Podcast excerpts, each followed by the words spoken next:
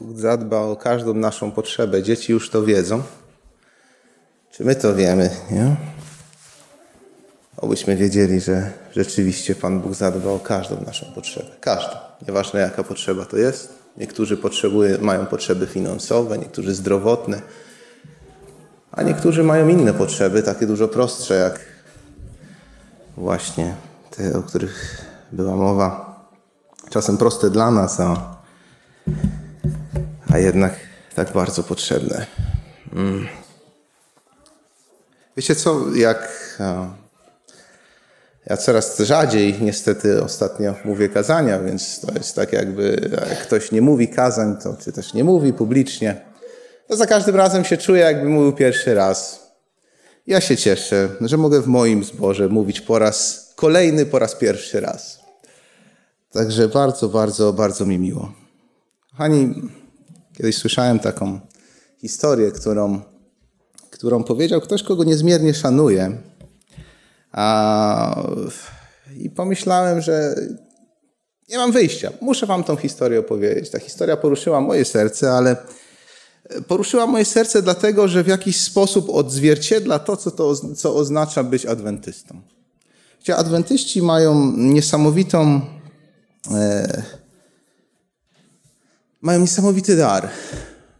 Rodzimy się z nadzieją, ale umieramy też z nadzieją. To jest niesamowity dar. Patrząc na to, jak wielu ludzi umiera i nie wiedzą, dokąd zmierzają, co będzie, my, adwentyści, mamy wielki przywilej i wielki, wielki, wielki dar. Drodzy, ta historia, którą Wam chciałem opowiedzieć, wydarzyła się w jednym z małych zborów. Jest tak rzeczywista. Nie jest to historia jednego zboru, jednej osoby, jednej społeczności to jest historia, która mogła wydarzyć się w praktycznie każdym z naszych zborów. Historia, która właśnie tak jak powiedziałem, odzwierciedla, co oznacza, co oznacza być adwentystą i żyć, iść przez życie z nadzieją.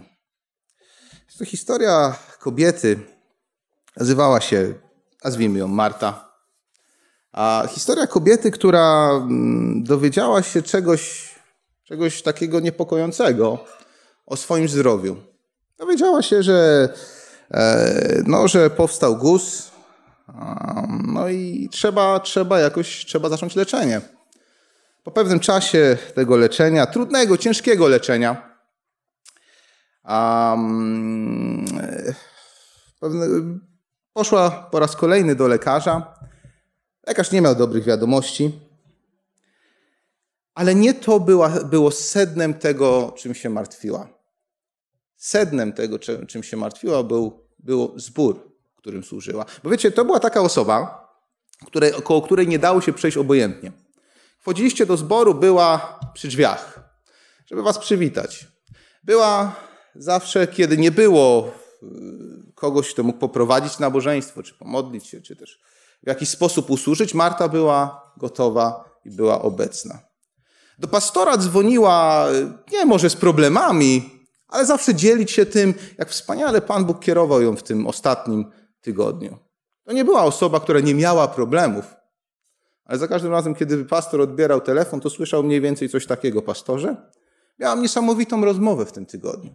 Pastorze, niesamowita rzecz wydarzyła się w mojej pracy. Niesamowite, niesamowitego człowieka spotkałam i mogłam z nim, z nią porozmawiać. I pastorze, będziesz miał telefon od tej osoby. Ta osoba do ciebie zadzwoni, bo jest bardzo zainteresowana tym, o czym rozmawialiśmy. I takie telefony pastor odbierał od Marty każdego praktycznie tygodnia. Ale tego dnia pastor odebrał telefon od bardzo, nie zaniepokojonej, aczkolwiek zakłopotanej Marty i powiedział: Pastorze, mam taką prośbę. Tym razem trochę inną niż zwykle. Mógłbyś do mnie do domu przyjechać. Pastor się trochę zdziwił, bo nigdy czegoś takiego od Marty nie usłyszał. Z reguły mówił, pastorze, dobrze, ja tutaj e, wiem, że pastor tam, prawda, ma to i to i to. Ja tutaj jeszcze chciałam pastorowi to powiedzieć, ale nie zajmę za dużo czasu. Tym razem Marta powiedziała, pastorze, potrzebuję twojego czasu, potrzebuję, żebyś do mnie przyjechał. Kiedy pastor przyjechał do Marty, Marta opowiedziała o swoim e, o tym, co się działo w ostatnich miesiącach. Zaczęła mu opowiadać, powiedziała, była mu lekarza. Niestety Gust się okazał złośliwy, zaatakował organy wewnętrzne i tutaj mam badania, które wskazują na to, że pozostało mi kilka miesięcy życia. I, i pastorze, chciałam porozmawiać o moim pogrzebie. Pastor trochę widać było, Marta zauważyła, że pastor się, pastor bardzo się tym poruszył, więc mówi, pastorze, co się stało? Marto, to co powiedziałaś bardzo mnie zaniepokoiło. Nie wiem, co powiedzieć. Nie wiem, co powiedzieć. Pastorze, co, co możemy powiedzieć? Jestem chrześcijanką, wierzę w powtórne przyjście Chrystusa, wierzę, że wkrótce się zobaczymy, wiem, wiem, że nie odchodzę w niewiadome. I chciałam porozmawiać o moim pogrzebie, bo to jest bardzo ważne. To jest bardzo, bardzo ważne. Pastorze, chciałabym, żebyśmy, żebyś mówił na temat tego pierwszego listu do Tesaloniczan, 4,16, a sam Pan na głos przyjdzie i najpierw ci, którzy, prawda, umarli w Chrystusie, zostaną z martwych zbudzeni. Pastorze, na ten temat mów. I jeszcze, pastorze, chciałam poprosić, żebyście odśpiewali cudowną Bożą łaskę, bo ta piosenka apeluje, ta pieśń apeluje do serc. I chciałbym, żeby pastor zaapelował do serc. I pastorze, jeszcze, jeszcze, jeszcze, jeszcze tylko kilka rzeczy. Jeżeli można, to proszę włóż moją Biblię. Ona jest zniszczona tak w moją prawą dłoń, ona już się nikomu nie przyda. I jeszcze ta, ta, ta suknia, w której ludzie mnie poznają zawsze w zborze, bo od wielu lat w niej przychodzę. Pastorze, to by była dobra suknia na ten ostatni raz. I jeszcze, jeszcze tylko jedna rzecz. Pastorze, jedna rzecz. Włóżcie mi widelec w prawą rękę. Widelec. Marto, rozumiem. Rozumiem kazanie, temat, bardzo dobry tekst, oczywiście. Rozumiem Twoją Biblię, oczywiście, tak będzie. Ta sukienka, w której Cię tak wszyscy się pamiętamy. Ale widelec? No właśnie, widelec. Moi drodzy, są ludzie, którzy rodzą się z wyrokiem śmierci. Są ludzie, którzy rodzą się Wiecie, każdy z nas czuje, że w życiu czasem mu nie wychodzi. Że czasem chciałby coś więcej, chciałby od życia trochę więcej. Nie? Może modlimy się nawet do Pana Boga, mówimy, Panie Boże, dlaczego tak jest? Ale są ludzie, którzy ze swojego domu, ze swojej przeszłości wynoszą bagaż, który w pewien sposób ich dyskwalifikuje, który w pewien sposób sprawia, że będzie im naprawdę, naprawdę ciężko. Wiecie, ale wśród takich ludzi, takich ludzi znajdujemy w Piśmie Świętym. Znajdujemy takich ludzi, którzy urodzili się z bagażem, który miał sprawić, że będzie im bardzo, bardzo ciężko. I znajdujemy ludzi, których byśmy, o których byśmy nawet nie przypuszczali. Nie? Mojżesz, kiedy się urodził,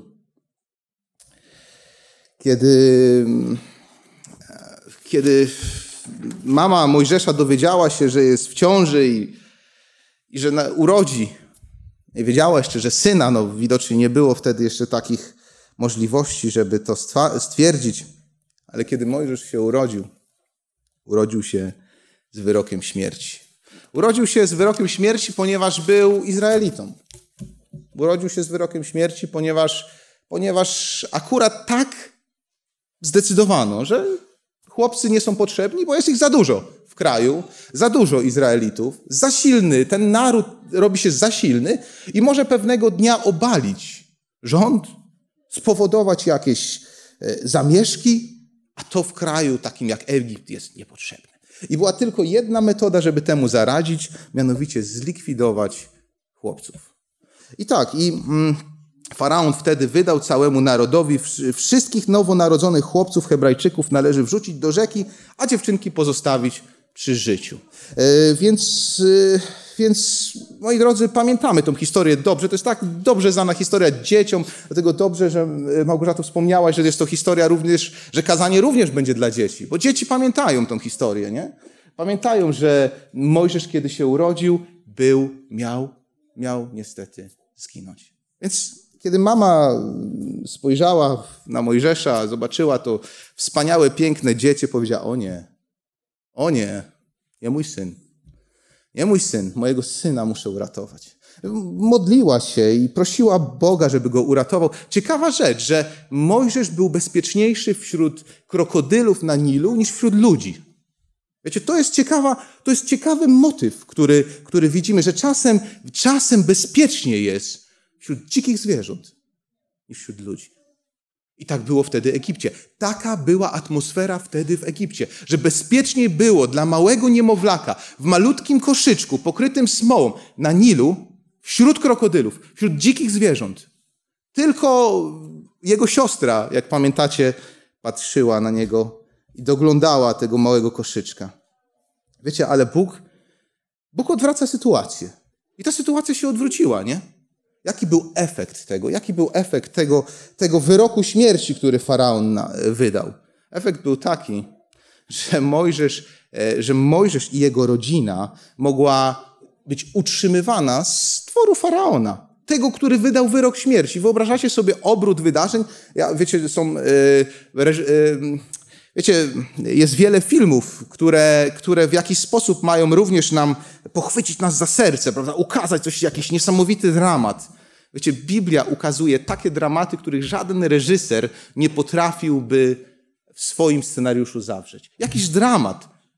Wydany wyrok śmierci, a nagle Bóg to, tę, tą sytuację bierze w swoje ręce i obraca ją w taki sposób, w taki sposób, że, mm, że Mojżesz i jego rodzina nie tylko korzysta z utrzymania, ale jeszcze Mojżesz dostaje się na uniwersytet, na który nigdy by się nie dostał w normalnych okolicznościach. Izraelita na Uniwersytecie Egiptu, szkolony przez największe umysły tamtego, tamtego czasu, największych ekspertów wojskowych i strategów i tak dalej, i tak dalej, matematyków. Wiecie, niesamowita, niesamowita, niesamowita e, historia Mojżesza tragiczna z pozoru sytuacja. Wiecie, Pan Bóg specjalizuje się w trudnych sytuacjach. Żeby, żeby, był, żeby zdarzył się cud, co jest potrzebne, żeby zdarzył się cud? Dwa, dwa, dwa składniki. Nie? My często szukamy, szukamy, yy, dzielimy się doświadczeniami, mówimy, to przecież to musiał być cud. Jakie są dwa składniki cudu? Sytuacja bez wyjścia i wiara. Dwa składniki cudu. Nie będzie cudu, jeżeli nie będzie tych dwóch składników. Jeżeli w waszym życiu nie będzie sytuacji bez wyjścia i wiary, jakkolwiek słabej wiary, to cudu nie będzie. Musicie znaleźć się w sytuacji, w której nie macie wyjścia i musicie mieć troszeczkę przynajmniej wiary. I prosić Boga, żeby tą wiarę zwiększył. I wtedy może zdarzyć się cud. Jedyna szansa na cud, jedyne okoliczności, w których cud może się wydarzyć. Wiara matki Mojżesza i sytuacja bez wyjścia i zdarzył się cud. I tak też, i wiecie, takie cuda zdarzały się w historii Izraelitów, później na pustyni. Niesamowite, niesamowite, niesamowite rzeczy, których byli pod, byli pod murem, ale Mojżesz wierzył. Czasem wierzył za swój lud, który tą wiarę tracił. Wierzył i zdarzały się cuda. Jak trzeba było, trzeba było pożywienia, była manna. Jak trzeba było wody, była woda trzeba było ochrony Bożej, była ochrona Boża. Niesamowite prowadzenie Boże. Dostępne dla nas, wiecie również. Kochani, tak patrzę na tą, patrzę na kartkę, bo nie wiem, gdzie, nie wiem, co skrócić z tego kazania, bo czas ucieka. Wiecie, jak myślimy o postaciach biblijnych, tak, tak pokrótce, znowu te proste historie. Józef, sytuacja bez wyjścia. Sucha studnia, później więzienie, później, e, później e, no, służba, a później, przepraszam, sucha studnia, potem ta długa wycieczka do Egiptu, wycieczka w cudzysłowie, później więzienie, a, a, a później, później służba, później więzienie, a później już dwór królewski. Niesamowite, dwór faraona, niesamowite, niesamowita historia. Daniel, Daniel, który przetrwał królestwa, przetrwał królów, przetrwał e, władzę, przetrwał dostojników, przetrwał swój, swoich współpracowników, Wszyscy się zmieniali, a Daniel pozostał ten sam, bo wierzył Bogu, który się nie zmienia. Prosta sprawa. Bardzo prosta zależność. I w końcu apostoł Paweł. I to jest, to jest, nie będziemy się wgłębiać, ale to jest moja ulubiona historia. Człowiek, którego wszyscy chcie, chcieli uciszyć. Wszyscy chcieli, żeby apostoł Paweł w końcu zamilkł. I co? Jak go wsadzili do więzienia, to napisał listy, które my do dzisiejszego dnia czytamy. Jak go zamknęli w więzieniu, powiedzieli, tutaj koniec, Paweł, tu jest, teraz już jest koniec z nim. Napisał listy, które do dzisiejszego dnia czytamy. Bardzo ciekawe, wiecie, ta tendencja. Chciałbym, żebyśmy wychwycili tą tendencję, jak Pan Bóg działa w niesamowity sposób. Wtedy, kiedy wydaje się, że już nic, to wtedy Pan Bóg zaczyna działać i wynosi coś, co jest niesamowite. Ale moi drodzy, Mojżesz, w życiu Mojżesza chcielibyśmy, żeby tak wszystko, czasem, czasem jak oglądamy jakiś ciekawy materiał, to chcielibyśmy, żeby wszystko od początku do końca, żebyśmy byli zbudowani, żeby od początku do końca wszystko było dobrze. Nie?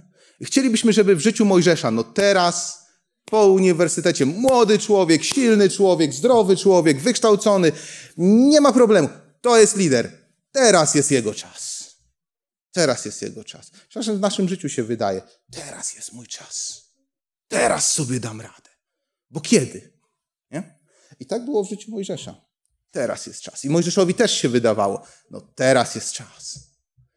Pewnego dnia, znacie tą historię również, szedł i zobaczył, zobaczył coś, co go bardzo zaniepokoiło. Jednym sprawnym ruchem ręki trenował w szkole Egiptu, pozbawił życia Egipcjanina. Co teraz? Teraz musiał uciekać.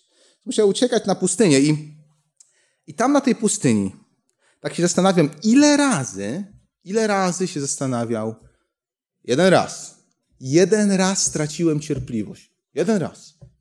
Zabiłem Egipcjanina i w gorących piaskach Egiptu pogrzebałem swoją przyszłość. Jeden raz, starczyło jeden raz. I koniec. Koniec. Zostały mi owce i została mi ta pustynia. I zostałem sam. Zostałem sam. Sam. Bóg został ze swoim ludem w Egipcie, a ja jestem na pustyni.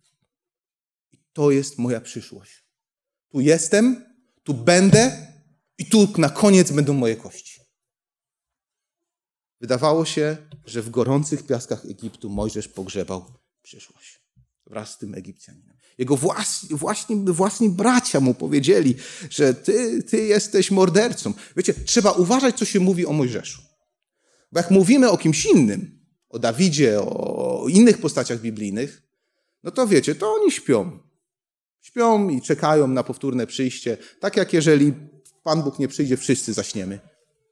Ale wierzę, że tak nie będzie. Aczkolwiek o Mojżeszu trzeba uważać, co mówimy. Bo Mojżesz, wiecie, według tego, co Pismo Święte mówi, słyszy, co o nim mówimy. Więc jeżeli Mojżesz słyszy, co teraz mówię, to przepraszam, ale Mojżesz był mordercą. Mojżesz zamordował człowieka. Niesamowita łaska Boża. Ale jak Bóg może mieć litość? Jak Bóg może mieć plan? Litość. Plan. Wybaczenie rozumiem, ale plan dla mordercy. Bo my mówimy o grzechach Mojżesza, że tam na pustyni się zdenerwował, że stracił cierpliwość. Mojżesz miał problem czasem z tą cierpliwością, nie? Ale w tym wypadku brak cierpliwości zakończył się tragicznie. I Pan Bóg mu wybaczył. Mało tego, nie zabrał mu planu, który dla niego miał. To było to było czymś niesamowitym. Ale Mojżeszowi wydawało się, że jest sam. I w pewnym momencie szedł, zobaczył ten krzak, o którym też dobrze wiemy. Wiemy, że ten krzak. Pomyślał sobie, co to jest? Tyle lat, 40 lat na tej pustyni i takiego czegoś jeszcze w życiu nie widziałem. Coś niesamowitego. Podszedł do krzaka, rzeczywiście nie spala się i w pewnym momencie słyszy słowa: Zdejm sandały swoje, bo ziemia, na której stoisz, jest ziemią świętą. I wiecie, dlaczego ta ziemia była święta? Dlaczego ta ziemia była święta? Bo był tam Bóg. Bo była tam obecność Boża. Czasem nam się wydaje, że jesteśmy sami, nie? Uważajmy na te, te momenty. Bo jak się odwrócimy, to możemy usłyszeć głos Boga, który do nas mówi: Wiesz co? Ja jestem tak blisko, że może powinieneś zdjąć sandały może powinieneś zdjąć sandały, bo jestem bardzo blisko koło ciebie. I Mojżesz był zdziwiony. Może bardziej niż tym krzakiem, który się nie spalał, tą obecnością Boga, tak blisko niego. 40 lat na pustyni wydawało mi, się, wydawało mi się, że może jestem sam, że Bóg tam na pewno jest z moim ludem w Egipcie. Już pewnie sobie wybrał innego lidera, kogoś innego, kto poprowadzi swój lud, kogoś bardziej doświadczonego, w sensie kogoś z lepszym charakterem, kto nie traci tak łatwo cierpliwości. I wybrał go i ten człowiek wyprowadzi Izraela, a miałem to być ja. Ale pogrzebałem Boży plan. Bożych planów się nie da pogrzebać a Mojżesz nie mógł pogrzeć. To jest, to jest ważna lekcja, którą Mojżesz przeżył tam na tej pustyni. Ale żeby to, wiecie, żeby w życiu Mojżesza, żeby to był, żeby tutaj na tej lekcji wszystko się zakończyło i teraz Mojżesz wyprowadza Izraelitów i wspaniale. Wychodzą z Egiptu, Wspaniała seria zwycięstw, wspaniałe. Mojżesz jako niesamowity lider, bo był niesamowitym liderem, niesamowite umiejętności. Ale Pan Bóg przychodzi i mówi Mojżeszu, no a Mojżesz mówi, ja, ja, ja nie bardzo, no, ja mówić nie potrafię. Teraz, teraz mam pójść, teraz. Może to już nie czas. Wiemy, jak się historia potoczyła. Wiemy, że Mojżesz w końcu się zgodził. Wiemy, że Mojżesz wyszedł. Wiemy, że tam na pustyni, tą lekcję na pustyni. I wiemy, że Mojżesz stracił cierpliwość. Wiemy, że Bóg powiedział, że dlatego, że tak się stało, nie możesz wejść do ziemi obiecanej. Nie możesz wejść do ziemi obiecanej. Co Mojżesz, wiecie, wiecie który jest naj, najsmutniejszy? Jaki jest najsmutniejszy werset Starego Testamentu? Jaki jest najsmutniejszy werset Starego Testamentu? Jaki? W trzecim rozdziale Księgi Rodzaju, może tam są te smutne wersety, kiedy ludzkość popada tak nisko, tak daleko od Boga ucieka, że nawet nie chce się z Nim spotkać. To, jest to są najsmutniejsze sceny Starego Testamentu. Smutne sceny. Może śmierć Abla, może to jest smutna scena. Może pewne błędy Dawida i jego, jego rodziny. Może to są smutne sceny. Bardzo smutne. Ale który werset jest najsmutniejszy? Jest pewien werset w Księdze Powtórzonego Prawa. Tam 34, 30, 34 rozdział i piąty werset. Otwórzcie ze mną ten werset. Przeczytajcie ze mną najsmutniejszy werset Starego Testamentu. Najsmutniejszy. 34, 5. Księga Powtórzonego prawa. Bardzo, bardzo, bardzo smutny werset. Moim zdaniem najsmutniejszy z całego Starego Testamentu. Co tam jest napisane? Co tam jest, moi drodzy, napisane? I umarł tam Mojżesz, sługa Pana, i teraz uwaga, w ziemi moabskiej, zgodnie ze słowem Pana. Jakie marzenie miał Mojżesz? Jedno marzenie, które miał Mojżesz. Jedno marzenie, któremu całe swoje życie poświęcił. Wejść do ziemi obiecanej. Wejść do ziemi obiecanej. Wiecie, Izraelici do dzisiejszego dnia. My mówimy Polska, mówimy Ukraina, mówimy Niemcy. A wiecie, jak mówią Izraelici? Erec Izrael. Ziemia Izraela. 34,5. Ziemia Izraela. To jest ich ziemia. Ziemia jest tak ważna. Gdzieś to w polskiej mentalności również jest, ale dla Izraelitów to jest tak ważne. Ziemia Izraela. I ja do tej ziemi nie wejdę. Boże, to jest niemożliwe. Boże, moje sny, moje dążenia, moja nadzieja, Boże, nie. Nie tu w ziemi moabskiej. Nie wśród tych pogan. Bez, bez żadnych, nie pomniejszając tych narodów, ale nie tu. To nie jest mój dom. Ja tu nie chcę być. Pozwól mi przekroczyć Jordan i tam, ale nie tu. Boże, pozwól mi przejść. W końcu Pan Bóg musiał, ja, ja wierzę, że ze łzami w oczach i złamanym sercem, powiedzieć Mojżeszu nie. Mojżeszu nie. Nie mogę tego zrobić. Tu w ziemi moabskiej. Wejdziesz na górę i ja cię pochowam. Wiecie, niesamowita rzecz. Pan Bóg Pan Bóg, wiecie, ja, ja zawsze jak czytam ten pierwszy ślub, Ślub to jest wspaniała okoliczność. My sobie może nie e, jakoś e, w tej naszej zachodniej kulturze nie zdajemy sprawy, jak wspaniałą okolicznością jest ślub. Jak Pan Bóg wyciągnął rękę do Adama i powiedział: Adamie, daj mi swoją dłoń. Ewo, daj mi swoją dłoń. Teraz jesteście mężem i żoną. Pierwszy ślub. A teraz jest opisany pogrzeb. Wtedy nie było nikogo, tylko oni byli. Pan Bóg, wiecie, jakby to było zgodnie ze naszym zwyczajem, to by powiedział: Pozwólcie, że ja wam pierwszy złożę życzenia. Pierwszy i ostatni, bo prawda, nikogo prawdopodobnie, nie wiem, może aniołowie, nie było, nie było z nimi. I może Pan Bóg powiedział, wiecie, a w związku z tym, że tu nie ma e, komu, to ja dla was zaśpiewam. Ja dla was zaśpiewam, ja, ja, ja, ja, ja, ja, dla, was, ja dla was chcę być wszystkim. Pozwólcie, że, że, że wiecie, jak, było na, jak było na pogrzebie Mojżesza? Dobrze, że nikogo tam nie było. Może Izraelitów nie można było tam zabrać, bo rozpacz, gdyby to widzieli, gdyby widzieli ciało swojego przywódcy, mogłaby być tak ogromna, że naród mógłby tego po prostu nie znieść. Tak ogromna rozpacz. Ten, który 40 lat, któremu tak ciężko czasem dali się wyznaki. Teraz leży, nie rusza się, nie oddycha i oddychać już razem z nimi nie będzie. Nie będą mogli przyjść, powiedzieć Mojżeszu mamy problem i pomóż. Nie ma Mojżesza. Dlatego Pan Bóg zabrał Mojżesza i powiedział: Pozwól, że ja cię sam pochowam. Pozwól, że ten smutek, ten ogromny smutek ja sam przeżyję.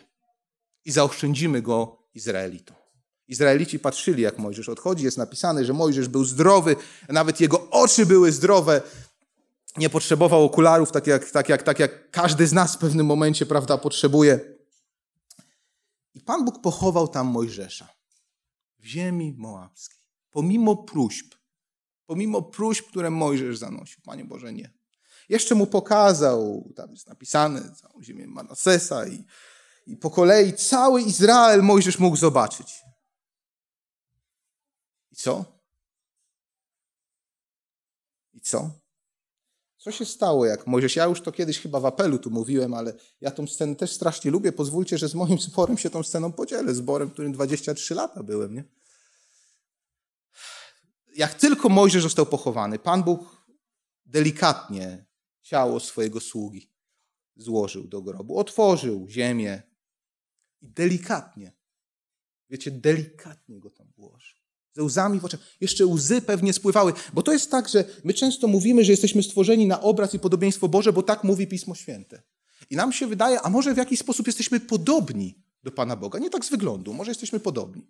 Może tak, może jakimś takim dalekim echem jesteśmy gdzieś tam, w jakiś sposób cechy Pana Boga, nawet w nasz, tym, jak wyglądamy się jakoś. Nie wiem, no Biblia mówi, że jesteśmy, jesteśmy, jesteśmy na Jego obraz i podobieństwo. Ale, a co z naszymi uczuciami? Kto stworzył nasze uczucia i na czyj obraz te uczucia są? Pomyślcie. Jak nam jest smutno, jak my się cieszymy, jak my się radujemy, jak się rodzi dziecko, jak dorasta dziecko, jak bardzo Pan Bóg się raduje. Przecież nasze uczucia są stworzone na, jego, na obraz Jego uczuć i na podobieństwo Jego uczuć. W jakim stopniu, jak dalekim echem są nasze uczucia, Jego uczuć, nie wiem, ale wiem, że na pewno są, Boże uczucia są podobne ale o wiele, wiele mocniejsze. I może pa parę łez jeszcze na ciało Mojżesza spadło, kiedy Pan Bóg go do tego zimnego grobu musiał, musiał tam zostawić swojego przyjaciela. No tyle lat, tyle lat, tyle lat. I wiecie, jak tylko Mojżesz został tam w tym grobie sam, Pan Bóg zamknął ziemię z powrotem nad nim. Jak tylko został, to przyszedł ktoś, to najpierw sprawdził, czy ziemia już się ustała. Powiedział: No, nareszcie. Tyle lat. Tyle lat. Tak próbowałem. Tak chciałem. Urodził się, chciałem go zabić już jak się urodził. Z wyrokiem śmierci się urodził. Chciałem go y, potem na pustyni. Potem tam dałem mu wszystko w Egipcie. Nie blokowałem, żeby coś się działo nie, nie w porządku. Może go, ten, może go ten materializm wciągnie, ale nie. Materializm go nie wciągnął. Potem stracił cierpliwość. Myślałem, no teraz go mam. Nie, to też Bóg mu wybaczył. Bóg mu wybaczył. Co teraz? Ale teraz, teraz jest już koniec. Po kłopocie, po problemie. Szatan triumfował. Szatan triumfował. Szatan triumfował w tym momencie. Sprawdził jeszcze, ha, no, i może sobie usiąść, tylko nie zauważył, że ten, który nie przychodzi w wichrze, w burzy, po cichu zbliżył się z tyłu. Popatrzył na grób swojego przyjaciela. Powiedział kilka, może powiedział, niech cię Pan zgromi, szatanie. Szatana nie było, on powiedział, przyjacielu, czas, do, czas, czas żebyś, żebyś poszedł ze mną, czas się obudzić. Wystarczy tego snu. I teraz, teraz bardzo ważne pytanie. Czy Mojżesz kiedykolwiek wszedł do ziemi obiecanej? Czy Mojżesz wszedł do ziemi obiecanej? Czy stał na ziemi? Oczywiście. Wtedy, kiedy dokonywało się nasze zbawienie. Nie kto inny, a Mojżesz stanął przy naszym Panu. Coś niesamowitego. Niesamowite wydarzenie. Bóg powiedział: Nie wejdziesz. Ale miłość Boża była tak wielka, wybaczenie Boże było tak ogromne, łaska była tak potężna, że Bóg powiedział: Przyjacielu, wtedy nie mogłeś wejść. Ale teraz, teraz idź. Mój syn cię potrzebuje. I nie kogo innego wysłał, tylko tego człowieka, który stracił cierpliwość. Wiecie, do koniec końców mordercą był. Ale Bóg mu wszystko wybaczył i powiedział: Mój syn cię potrzebuje. Idź i wesprzyj mojego syna. Ty przeżyłeś lekcję, której nikt z ludzi nie przeżył. Idź i wesprzyj mojego syna. I Mojżesz wszedł. Każda obietnica, którą Pan Bóg dał Mojżeszowi, się wypełniła. Ponadto Mojżesz chciał wejść do ziemi mlekiem i miodem płynącej. Ja nawet, ja, ja nawet nie potrafię sobie wyobrazić, jakie mleko i miód Mojżesz dzisiaj spożywa. Nie potrafię sobie tego wyobrazić i, i szczerze powiedziawszy, to chciałbym sobie tego nie wyobrażać, ale tego spróbować kiedyś. I wiecie, plany Mojżesza, te ziemskie plany, zostały kompletnie zdruzgotane. Kompletnie. Kiedy, kiedy, kiedy Bóg mówi, kiedy jest napisane i umarł tam Mojżesz, sługa Pana w ziemi moabskiej, zgodnie ze słowem Pana. Jeden prosty werset, koniec marzeń Mojżesza. Koniec wszystkiego, do czego dążył. Koniec. Koniec. Umarł Mojżesz, sługa Pana w ziemi moabskiej. I drugiego takiego już nie będzie i nigdy przed nim nie było. I koniec. Koniec? To był dopiero początek. Moi drodzy, wracając do tego, z czym zaczęliśmy, do Marty. Nie? Pamiętacie jeszcze Martę? Pamiętacie Martę i jej widelec? Wiecie, w naszych zborach, ale w amerykańskich zborach, jakichś tych mniejszych, to się bardzo często stosuje, że po nabożeństwie jest e, poczęstunek. I na ten poczęstunek znosi się wszystko, co najlepsze. Ja tam naprawdę bardzo lubiłem te poczęstunki, byłem studentem, więc, więc bardzo mi dobrze służyły. Tylko nie chodziłem do jednego zboru, tylko do, prawda, kilku, żeby, żeby, żeby, żeby, żeby, prawda, ludzie sobie nie pomyśleli, że jeżeli ktoś to ogląda i rozumie, bądź przetłumaczy, to kochani, byliście wspaniali.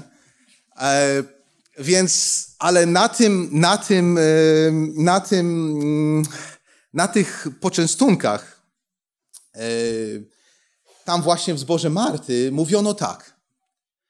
Jest pierwsze danie, jest drugie danie i są sztućce ale zostawcie sobie widelec. Bo po pierwszym i po drugim daniu przychodzi czas na deser. I każdy wiedział, jak ktoś przychodził do tego zboru, to mówią, zostaw sobie widelec, bo to, co najlepsze, dopiero przed tobą. Jak już zjesz, to zostaw sobie jeszcze, zostaw sobie ten, ten widelec. Ten widelec tam jest nie przez przypadek. I rzeczywiście, po tym pierwszym i drugim daniu przychodził czas na na, na, na coś takiego jak pecan pie, to jest takie fantastyczne ciasto z karmelem i z orzechami. Przepraszam, mówię o tym, co ja lubię, ale, ale na pewno tam były też umarty w zboże niesamowite rzeczy. W każdym bądź razie, w każdym bądź razie każdy wiedział, że każdy gość dowiadywał się, że lepsze rzeczy jeszcze przyjdą. Że to, co już, to, co już zjadłeś, ten, ta, to, to, wszystko, to wszystko było fajne, ale lepsze rzeczy przyjdą. I na to wskazywał widelec. Ten widelec, który zostawał przed każdym z, ze zborowników po nabożeństwie, po posiłku, wskazywał na to, że lepsze rzeczy dopiero przyjdą. Więc kiedy przyszli ludzie pożegnać Martę, bo słyszeli o niej z innych zborów, nie znali tego zboru, i przyszli do pastora, mówi, pastorze, rozumiem, rozumiemy, znamy nawet tą sukienkę, bo kilka razy Martę w niej widzieliśmy. Jej Biblia, to pięknie wygląda. E, pastorze, kazanie było niesamowicie budujące. I ta pieśń, ta piękna pieśń. Ale pastorze, widelec? Widelec? Wiecie, bo widelec, bo Marta, jak umierała, to wiedziała, że lepsze rzeczy dopiero nadejdą. Stąd ten widelec gdzie lepsze rzeczy dopiero nadejdą. Ja mam nadzieję, że Mojżesz, który no, umierał nie doczekając tego, na co czekał, tak na, na, na, na, na, co, co, co, na co liczył. Nie było przy nim nikogo, ale był Pan Bóg. Może, może ten przedsmak powiedział mu, że Mojżeszu będą lepsze rzeczy. Czasem jako ludzie nie potrafimy sobie tych lepszych rzeczy wyobrazić. I nieważne, nie, nie, nie musimy sobie ich wyobrażać. To nie jest, to nie jest coś, co, e, coś, co nas ma w jakiś, w jakiś sposób zbudować. Mamy po prostu wiedzieć, że Pan Bóg powiedział, lepsze rzeczy niż to tutaj nadejdzie. Nieważne w jakim wieku. Wiecie, czasem dzieci nie potrafią e, po prostu w jakiś sposób, e, czy to w szkole, czy, czy, czy już od najmłodszych lat, czekamy na coś lepszego. Pewien, pewien pisarz chrześcijański powiedział tak: Jeśli nic tu na świecie nie czuje, nie sprawia, że czujesz się, jakbyś był w domu, dlatego, że jesteś stworzony nie dla tego świata. To jest najlepszy znak, że urodziłeś się i żyjesz, ale nie na takim świecie, do jakiego jesteś stworzony. Dlatego, moi drodzy, lepsze rzeczy nadejdą. Lepsze rzeczy nadejdą. Bardzo ważne. Bardzo ważna lekcja życia Mojżesza. Życie Mojżesza dało nam wiele lekcji. Yy, o wybaczeniu Bożym, o miłości Bożej, o tym, jak być liderem. To są wszystko fantastyczne lekcje życia Mojżesza. Ale jedna najważniejsza lekcja. Jak wszystko, albo to, co dla nas ważne, jest w jakiś sposób nam odbierane. Pamiętajmy. Dlatego, że Pan Bóg ma plan dla lepszych rzeczy. Już tu.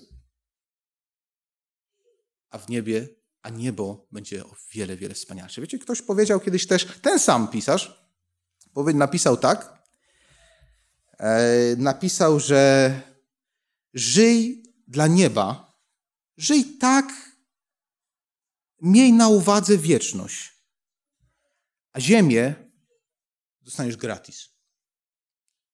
Żeby tu było dobrze na ziemi, trzeba żyć dla innego świata, dla lepszego świata. Jeżeli będziemy stosować zasady, jeżeli będziemy y, myśleć o, o, o tym, jak jest tam, to będzie nam się tutaj lepiej, dużo lepiej, dużo lepiej żyło. Drodzy, dlatego pamiętajmy, że plany Mojżesza legły w gruzach ale tylko dlatego, że Pan Bóg miał lepsze rzeczy. Ale wiecie, Mojżesz od dzieciństwa miał ten, ten, te właśnie pierwsze te plany matki Mojżesza legły w gruzach, potem, y, żeby były lepsze rzeczy. Potem były kolejna rzecz, czyli, czyli, czyli y, Mojżesz jako młody człowiek, to również zostało mu odebrane. Po co? Żeby mogły wydarzyć się lepsze rzeczy. Rodzice, jak patrzą na swoje dzieci, mają niesamowite plany dla nich. Te, nie wszystkie te plany się spełniają. Dlaczego? Może są lepsze rzeczy zaplanowane. Bardzo ważne. Bardzo ważne. To jest najważniejsza lekcja życia Mojżesza.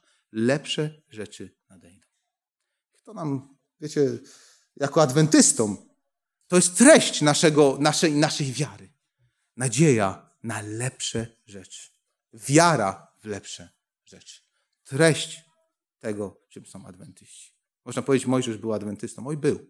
Tak? Tutaj nasi bracia Żydzi by się nie zgodzili, ale niektórzy, ale wiecie, to są, to są, to są, to jest to, to, to było jego życie, świadczy o tym, że żył wiarą na lepsze rzeczy. I my jako adwentyści również żyjemy tą wiarą. Niech nas Pan błogosławi, niech nam doda nadziei i otuchy.